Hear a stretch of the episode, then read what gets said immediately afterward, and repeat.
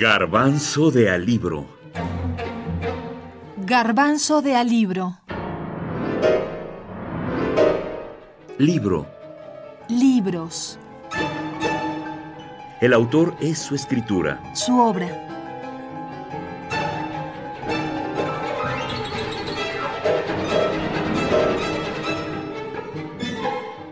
Humberto Eco. El nombre de la rosa.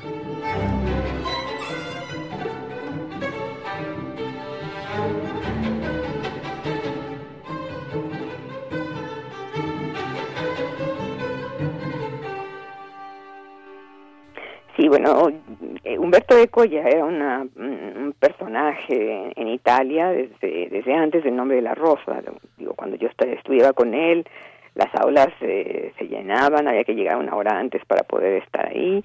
Además era muy conocido por su columna que escribe en El Expreso y que sigue escribiendo todavía desde hace 40 años, no sé. Eh, y era alguien más o menos bastante conocido, aunque claro, sus textos eran textos eh, académicos o digamos el, el, texto más fuerte de, de Eco que hizo que se tradujo incluso a todos los idiomas inmediatamente fue obra abierta que ya desde entonces Eco era más o menos conocido. Pero lo que sucedió después del nombre de la rosa fue algo que bueno que me tocó vivir estando ahí porque cuando salió en el 80 el, el libro yo todavía estaba estudiando en Italia hasta el 82 y vi toda esta este cambio radical eh, en eh, digamos no en la persona de Humberto Eco porque Eco seguirá siendo y siempre ha sido una persona ha sido una gran humildad, es una persona muy simpática, le gusta siempre estar hablando y contando chistes, que ni siquiera el nombre de la rosa después de todo lo que sucedió cambió la personalidad de Humberto Eco como una persona muy amable, muy generosa, pero yo creo que uno de los más impresionados con el eh, con el triunfo y con todo lo que sucedió con la novela fue el propio Eco. O sea, él mismo pensaba que esto era una especie de divertimento, era poner a prueba todo su conocimiento y su erudición eh, de la cultura medieval, eh, junto con el, su gran su, su pasión por las novelas de, de, de, detectives, ¿no? Eso es lo único que le hace dormir, entonces siempre se lee una novela de detectives antes de, de, de dormir y entonces era una forma de mezclar a Sherlock Holmes, ¿no? Con este todo su conocimiento erudito y nunca imaginó las dimensiones que iba a tener la, la novela. Realmente él, él fue el primero que, se sorprendió frente a esto. En Italia era, era, una cosa impresionante, no se hablaba más que de eso. Los amigos cercanos a Eco, periodistas, escritores, hablaban de que Eco se estaba burlando de nosotros, que lo que había hecho era simplemente pasar todos sus apuntes sobre la Edad Media y darle forma de novela. Y en efecto, de alguna manera fue eso, pero al mismo tiempo logró conjugar estas dos cosas, ¿no? Esa pasión por las novelas de detectives, que sigue hasta ahora uh, teniendo, y esa, esa erudición sobre la cultura medieval que lo llevó a, a construir esta, esta novela, que bueno, a mí me, me, me apasionó cuando la leí, y sobre todo me apasionó porque porque yo conocía parte de lo, lo que estaba de lo que estaba hablando pero hay gente que se ha encargado, por ejemplo, aquí en México, entre, digamos, las estudiosas que han estado trabajando el libro de Eco, alguien como Anunciata Rossi, que incluso aparece su ensayo en las pastillas de Al nombre de la rosa, que después escribió Humberto Eco con los ensayos que se habían escrito sobre él, escogió el de Anunciata Rossi porque Anunciata logró transmitir y detectar cuáles eran los pasajes y a quién estaba citando, porque en efecto lo que él hace es casi eh, lo que Walter Benjamin quería hacer, ¿no? Un libro de citas, ¿no? Y eso fue el resultado del libro de los pasajes. Ahora, Humberto Eco lo hace, en cierto sentido, al, eh, al dar a conocer toda la cultura medieval, pero de manera tal que cualquier lector, sin necesidad de ser un especialista, puede acercarse a él. Y, y claro, de una manera encontró el justo tono narrativo para hacerlo, ¿no? Eh, la novela de detectives en donde se está buscando a un asesino. Y claro, mientras más eh, culta o más conocimiento se tenga sobre la Edad Media, uno puede detectar mucho más cosas en la, en la novela, pero también el que no tenga todo ese conocimiento puede aprender de la, de la novela misma muchas cosas de la Edad Media, aunque todas es esto que él escribe, a veces son simplemente transposiciones así de citas de autores del medioevo.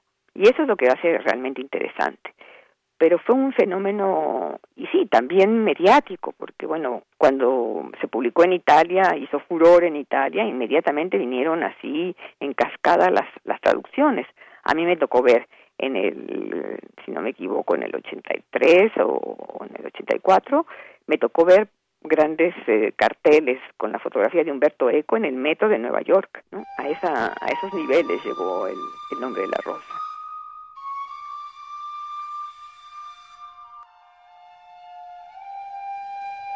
Prólogo. En el principio era el verbo, y el verbo era en Dios, y el verbo era Dios. Esto era en el principio, en Dios. Y el monje fiel debería repetir cada día con salmodiante humildad ese acontecimiento inmutable cuya verdad es la única que puede afirmarse con certeza incontrovertible pero videmus nunc per speculum et in enigmate. Y la verdad, antes de manifestarse a cara descubierta, se muestra en fragmentos, ay, cuán ilegibles, mezclada con el error de este mundo.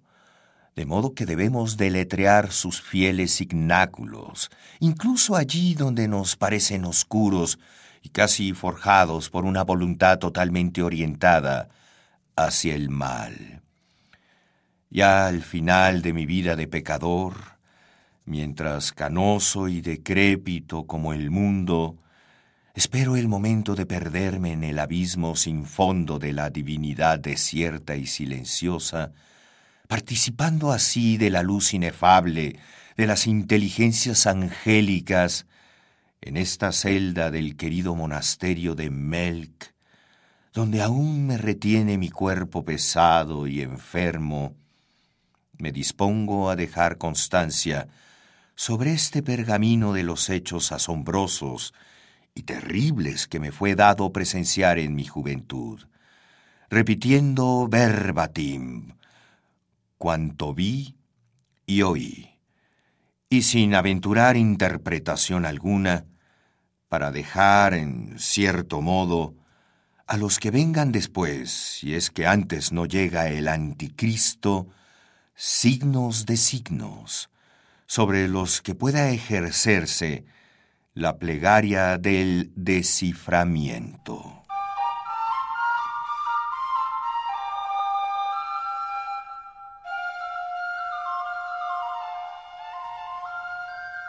Nada consuela más al novelista que descubrir lecturas que no se le habían ocurrido y que los lectores le sugieren. Cuando escribía obras teóricas, mi actitud hacia los críticos era la del juez. ¿Han comprendido o no lo que quería decir? En el caso de una novela todo es distinto. No digo que el autor debe aceptar cualquier lectura, pero si alguna le parece aberrante, tampoco debe salir a la palestra. En todo caso, que otros cojan el texto y la refuten. Por lo demás, la inmensa mayoría de las lecturas permiten descubrir efectos de sentido en los que no se había pensado. Pero, ¿qué quieres decir que el autor no había pensado en ellos?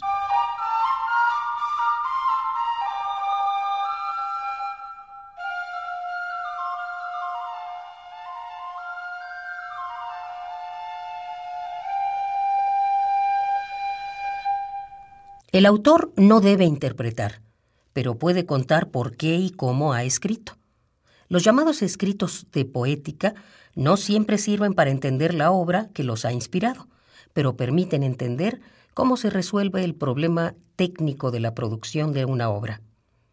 En la filosofía de la composición, Poe cuenta cómo escribió El Cuervo. No nos dice cómo debemos leerlo, sino qué problemas tuvo que resolver para producir un efecto poético. Por mi parte, llamaría efecto poético a la capacidad que tiene el texto de generar lecturas siempre distintas, sin agotarse jamás del todo. El que escribe, el que pinta, el que esculpe, el que compone música, siempre sabe lo que hace y cuánto le cuesta. sabe que debe resolver un problema. Los datos iniciales pueden ser oscuros, instintivos, obsesivos, mero deseo o recuerdo.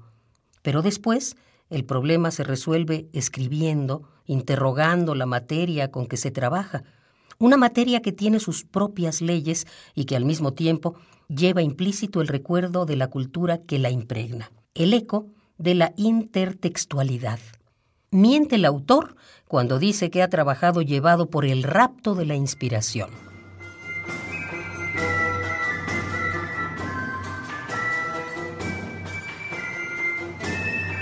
En realidad, no solo decidí contar sobre el medioevo, decidí contar en el medioevo y por boca de un cronista de la época. Yo era un narrador principiante y hasta entonces había mirado a los narradores desde el otro lado de la barricada. Me daba vergüenza contar. Me sentía como el crítico de teatro que de pronto se expone a las luces de las candilejas y siente sobre sí la mirada de quienes hasta entonces han sido sus cómplices en el patio de butacas. ¿Cómo decir, era una hermosa mañana de finales de noviembre, sin sentirse Snoopy? Pero, ¿y si se lo hubiera hecho decir a Snoopy? Es decir, si era una hermosa mañana, lo dijese alguien autorizado a decirlo, porque en su época eso podía decirse, una máscara era lo que me hacía falta. Me puse a leer, o a releer a los cronistas medievales para asimilar su ritmo, su candor. Hablarían por mí y yo quedaría libre de sospechas. Libre de sospechas, pero no de los ecos de la intertextualidad. Así volví a descubrir lo que los escritores siempre han sabido y que tantas veces nos han dicho. Los libros siempre hablan de otros libros y cada historia cuenta una historia que ya se ha contado. Lo sabía Homero, lo sabía Arisoto, para no hablar de Rabelais o de Cervantes. Como se habrán dado cuenta, estimados amigos, hemos escuchado a lo largo de este programa fragmentos de El nombre de la rosa, del pensador italiano Umberto Eco, y de apostillas a El nombre de la rosa del mismo autor.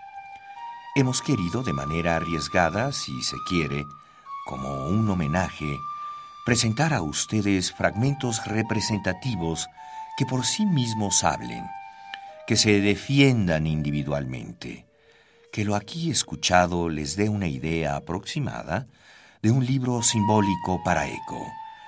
Quisimos concentrarnos en lo que se ha denominado la práctica literaria hemos de sorprendernos de la lucidez de los conceptos de Eco a la par de la invención de una excelente novela.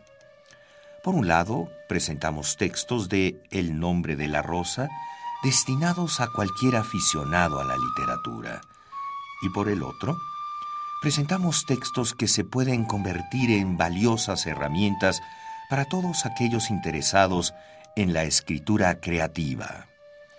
Que así sea. También presentamos a ustedes, y no menos importante, una breve entrevista con Esther Cohen, alumna directa y dilecta de Humberto Eco.